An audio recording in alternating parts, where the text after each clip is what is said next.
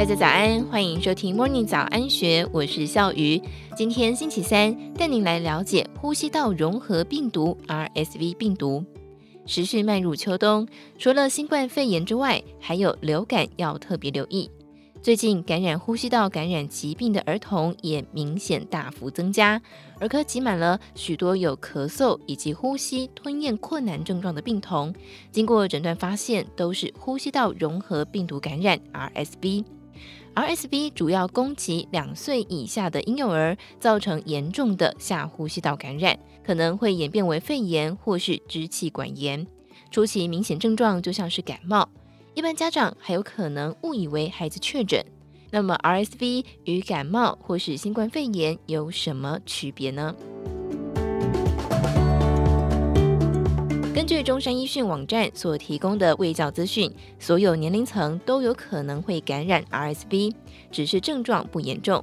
几乎所有人在两岁之前都曾经感染过，而且在之后也能够重复感染。儿科急诊医师吴昌腾在脸书发文指出，RSV 似乎正在爆发当中，因为近期儿科急诊他看最多的病人不是新冠病毒感染的小孩，而是咳不停、烧很久的孩子。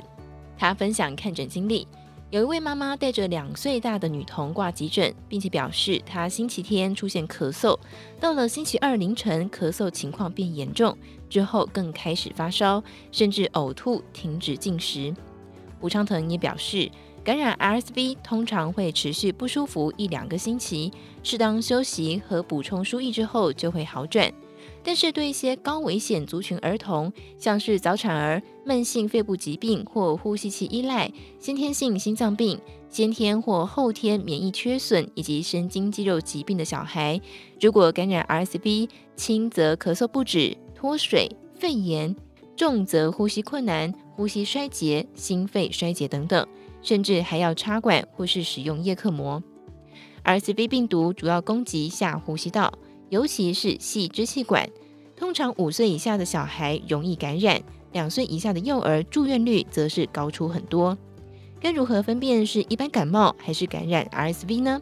台大儿童医院小儿感染科主治医师黄立明表示。RSV 病毒与流感、新冠肺炎最大的症状不同在于多痰易喘，相较来说是流感和新冠比较少发生的症状。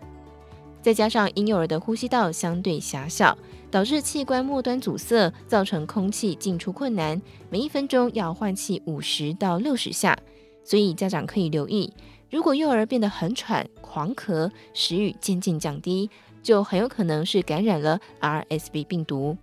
呼吸道融合病毒的感染途径，主要是借由飞沫传染，例如喷嚏排出分泌物等等，以及接触感染，例如握手、碰触到受感染的玩具等，进入到人体当中，属于一种容易传播、高感染性的呼吸道病毒。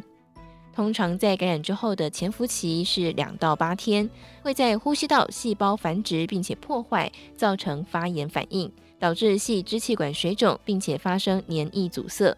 其症状类似于感冒，包括咳嗽、鼻塞或流鼻水、喉咙痛、发烧、呼吸急促、痰液增加。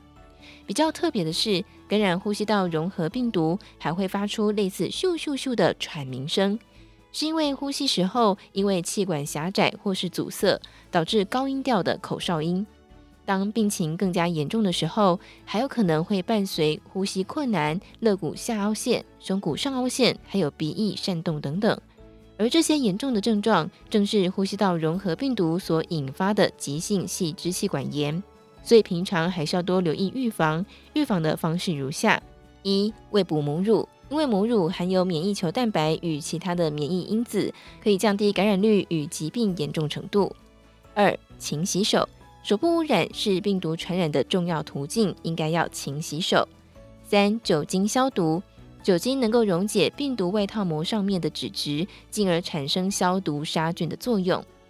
四、避免二手烟，二手烟会增加呼吸道融合病毒的感染率，应该避免孩童暴露在二手烟的环境当中。以上内容出自《今周刊》数位内容部，更多精彩内容欢迎参考资讯栏。祝福您有美好的一天，我们明天见，拜拜。